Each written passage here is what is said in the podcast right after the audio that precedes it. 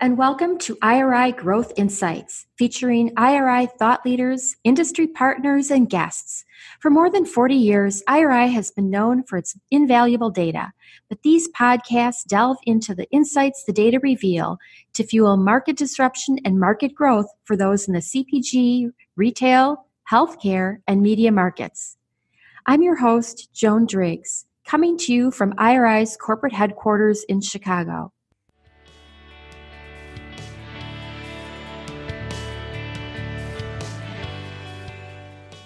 Hello. Today I'm joined by Sally Lyons Wyatt, IRI's Executive Vice President and Practice Leader, Client Insights. Um, Sally is well recognized as a thought leader on shopping and consumption trends, um, particularly around center store, and uh, including frozen foods. And Anna Marie Roerink is an amazing partner to IRI and president of 210 Analytics. Over the years, IRI and 210 Analytics have partnered on a number of areas of research, including frozen. And today, my two guests are going to bring some interesting insights to light. Um, but I want to just kind of take one little pause and say that the three of us have all been recognized is as top women in grocery by Progressive Grocer, um, as has our colleague Jenna Parker. So I feel that that kind of raises the bar on our conversation today. So welcome to you both. Thanks for having us. And uh, yeah, no, no, pressure on that one. what a wonderful welcome. So thank you for having us. Well, I want to start out as I have so many of the conversations that I've had in recent months talking about inflation and how inflation is impacting the frozen department. So, Anna Marie, you want to jump in and tell us what's happening there? Yeah, you know, I don't think the frozen food story is very different from that what we see across all of food and beverages, whether that's fresh or center store. Um, there is tremendous inflation. In the case of frozen, inflation is even sitting higher than that what we see across most categories. So, you know, by and large, uh, as it does for all the categories, we we still see some dollar growth, but it is uh, reflected in a lot of unit and uh, volume pressure. But importantly, I think it really goes back to that perception that people have relative to frozen. Whenever I do surveys relative to fresh and frozen, you'll always see that fresh has some perceptual advantages in the areas of quality, uh, nutrition, those kinds of things. And again, these are perceptions. It doesn't necessarily mean this is true, but the big perceptual advantage of frozen often lies in people believing that it is more cost effective. So it is an interesting thing that we're seeing here happening where inflation is above average, uh, but that cost perception really stays. And it might have something to do with the fact that at the end of the day, there's less food waste. So at least people feel that the dollars they are spending actually end up in their stomachs. Yeah, and, and I see that both in terms of portion control, what you pull out, as well as just that shelf life of living in the freezer. So that's uh, pretty relevant. You know, sticking with inflation, can we talk a little bit, Sally, about private label and the opportunity there with frozen? Is that helping consumer? Is that driving traffic to the frozen area to save money on private brands? I think in general, the answer is yes, but here it has a little bit of nuance to it with um, private brands, retailers have really leaned in, and in some of the subcategories like frozen vegetables and fruit, they've really leaned in, put a lot of assortment in there uh, in their own brands. And those categories have not had the exact same success as the categories where you have a blend of branded manufacturer and own brands in in just for over the last couple of years. I think the opportunity is to find that right balance between having the retailer owned brand, which is incredibly important because consumers are looking for that value brand that has great quality, um, as well as some of those favorite brands where they've known and loved. But those favorite brands they've known and loved are the ones that have traditionally also driven innovation and they've put in place new and exciting assortments and new flavors, new forms, new categories. And with that, the technologies that they can bring, that is the marriage of having both. And I think that's the power of Frozen because with a lot of the different um, new freezers going in and the new aisles going in, there is that space to really highlight that and have frozen be that aisle that people want to go down for excitement and looking to see what's new. So I kind of took your private label and went a little further than that, but I think that is what's happening in Frozen with private brands is is that dynamic that has really been beneficial. No, I think that that's an excellent example. And you're right. I mean, how many times have you gone down an aisle, and it doesn't necessarily have to be frozen, thinking that you're going for, say, the lowest cost product. And then you see something that has, you know, diced chilies already included. And you're like, hey, that's great. That's what I really want that little nuance of innovation. We also um, have seen Frozen be that aisle, especially when you think about private brands and branded, where consumers go to explore and find new cuisines or cuisines that they're familiar with, or perhaps those that they'd like to try. And they can do that in this aisle in a way that most aisles don't afford you to do that. If you want to try a new Asian meal, you can do that without spending an exorbitant amount of money to try that if you've never tried it before. So, in addition to also maybe not knowing how to create it, right? We see that same effect in the deli as well, where people have had a wonderful meal in a restaurant. They want to bring it to their families or just have it for lunch or dinner or whatever, and and you know, no idea how to prepare it. So yeah, I would say that that whole idea of exploration, bringing new cuisines, and credit where credit is due. Frozen has just done a tremendous job in innovation all across the board. So, Sally, you actually mentioned something in your last comment about um, some of the ways, the different like excitement and the different layouts that retailers are um, organizing the frozen department in. So, I'd like to hear from both of you in terms of merchandising strategies and just in store growth opportunities that retailers view. So, Anna Marie, let's start with you. Like, what what are you seeing in terms of retailers' approach to frozen? Yeah, so I'm going to take a little bit of a global uh, angle on my answer because um, I was actually exploring a little bit of that. And typically, if you think about the produce department or the meat department, they are very much a store within a store, right? You really know that you're in the produce department. Whereas frozen, oftentimes, is just a bunch of aisles that happens to be same direction or, or perpendicular to uh, the bread aisle or the candy aisle. Well, what is happening a lot in Europe is that they're recognizing um, the love for frozen among millennials and the innovation that is happening. And they're really setting up the department much like the meat or produce department that is in the corner of a store and has the wall uh, displays as well as the ones in front. So now you're truly shopping frozen like you are shopping produce or meat. So that is one of the things that is happening.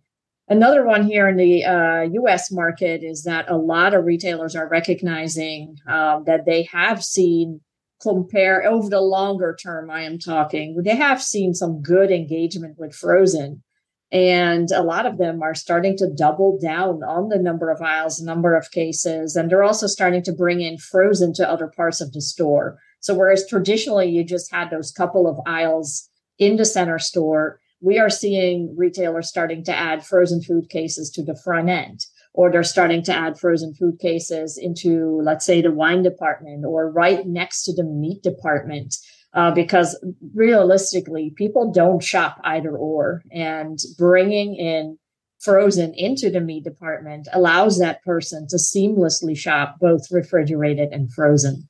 I bet that's music to your ears, Sally. It's shopping solutions, not silos. Am I right?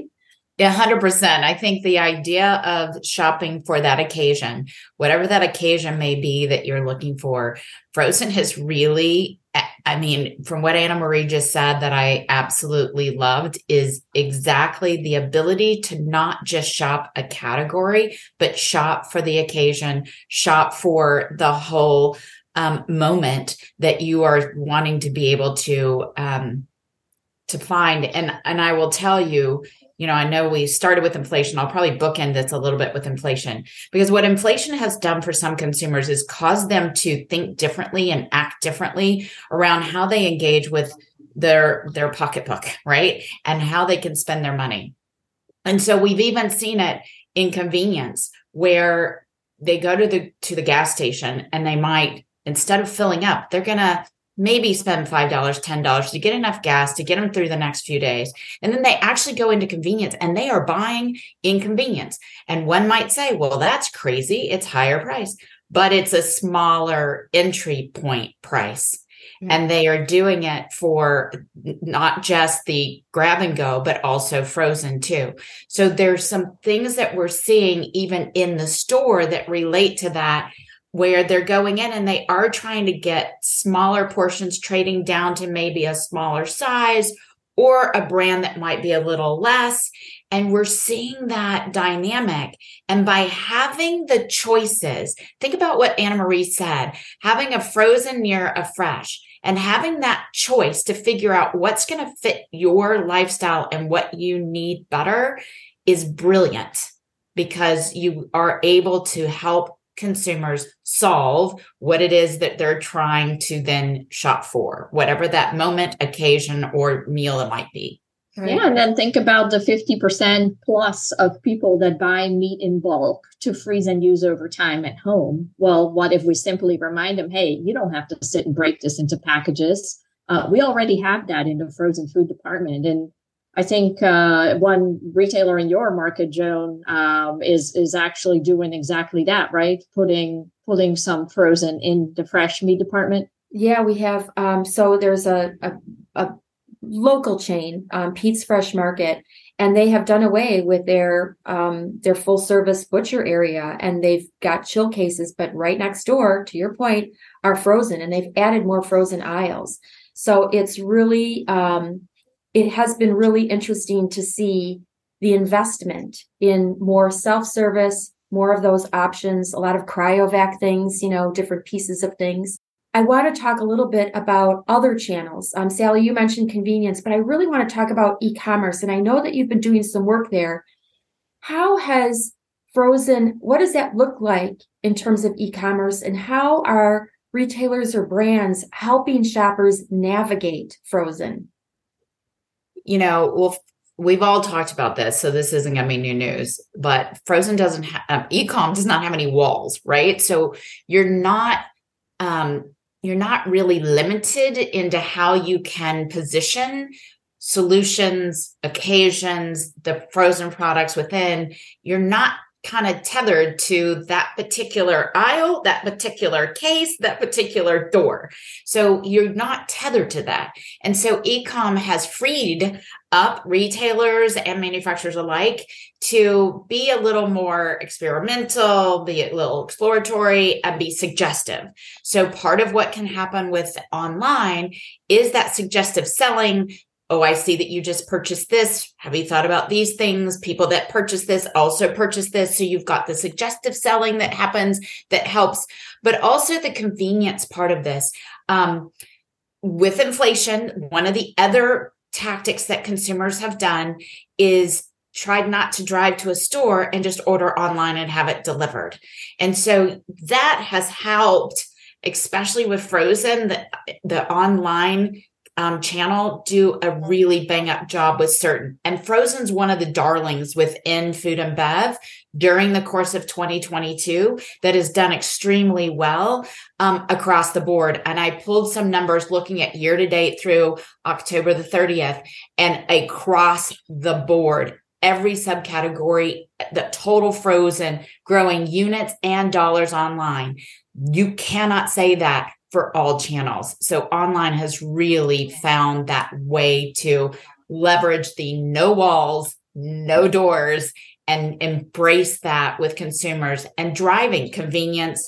Everything we talked about, the fact that you don't have to prep, you can just, you don't have to have the time commitment. You've got the freshness, the, the communication that's happened over the last decade about how frozen can is as good as fresh has really resonated and younger consumers are not plagued by generations of what frozen used to be they know frozen to be as good as fresh and they're embracing that so i think and they're embracing online as well. So I think that combination of new tactics because of inflation, younger consumers embracing it because they are not tethered to the past.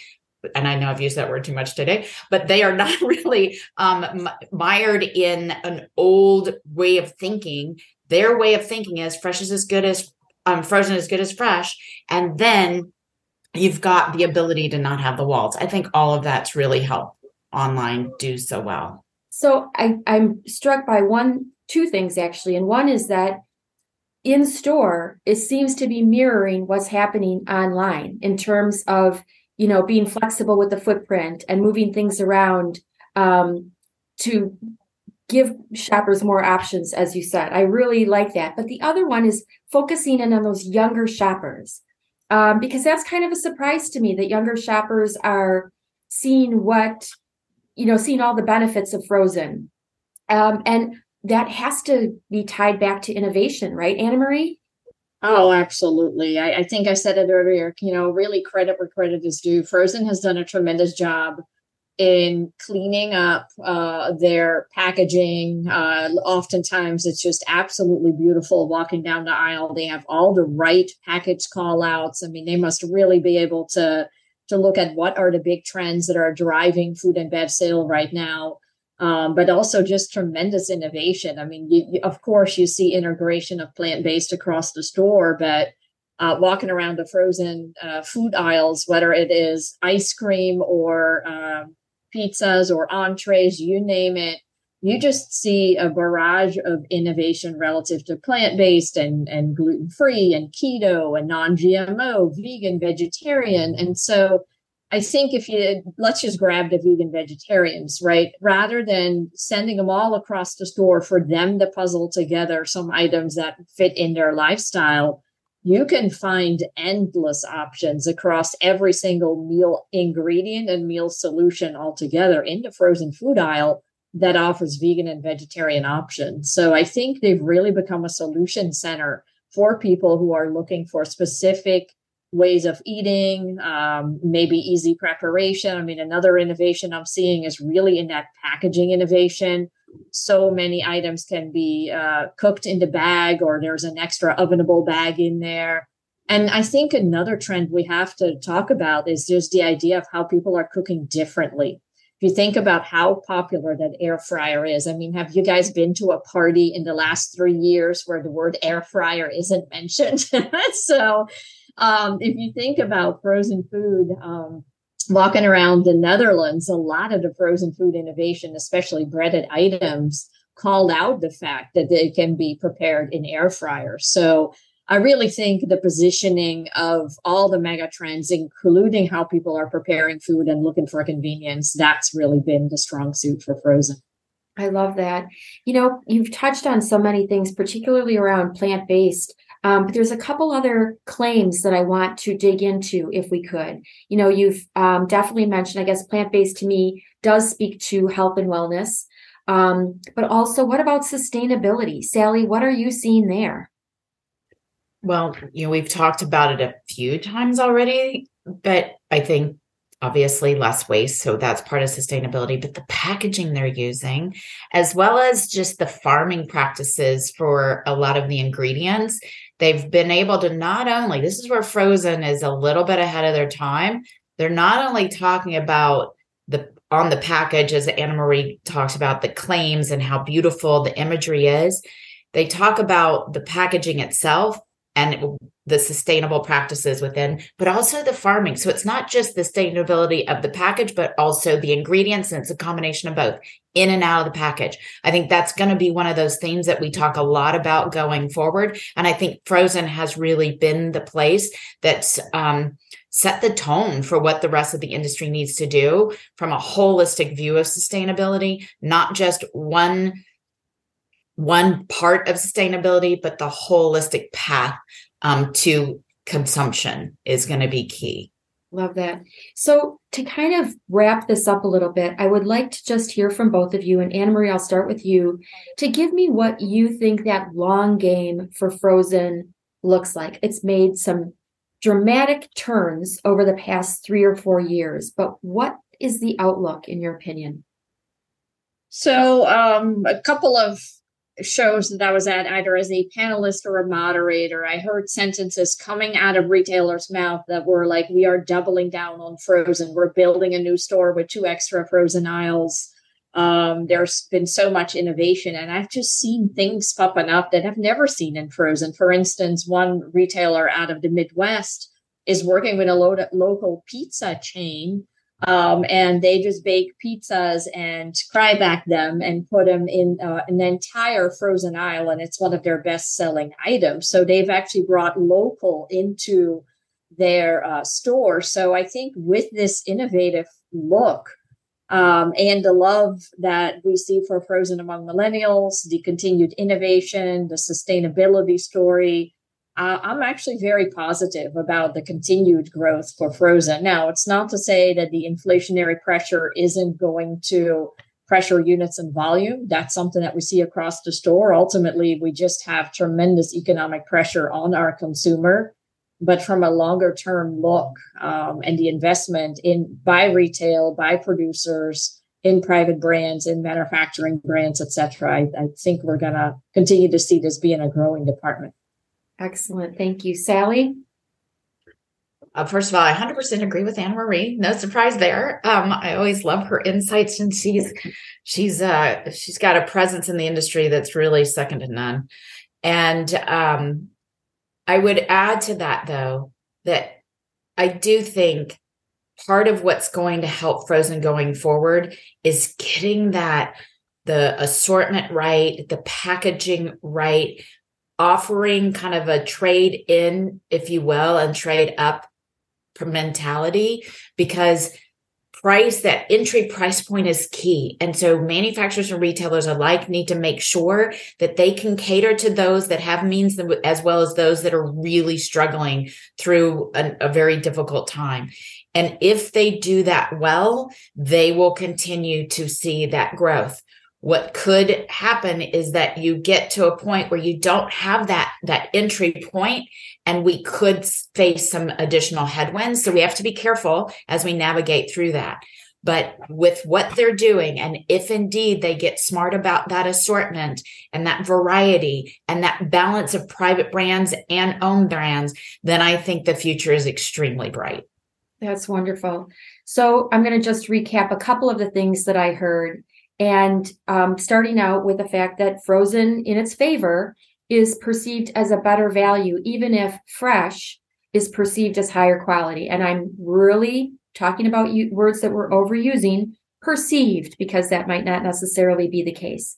Um, Sally, you just mentioned it again, finding that right balance between private brands and name brands, um, the right balance of innovation, maybe that entry level price point um, to serve consumers of all stripes. And it is, again, I'm one of those people who go goes into the store thinking that I'm going to buy X on my list, and I'm fortunate enough to be able to be swayed one way or the other. You know, it's it's kind of a fun thing.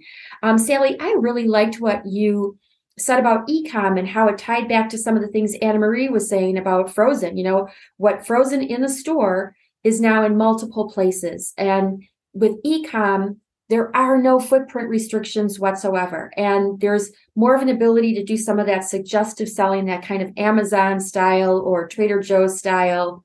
This is a fan favorite. I, I saw you bought this, try this with it.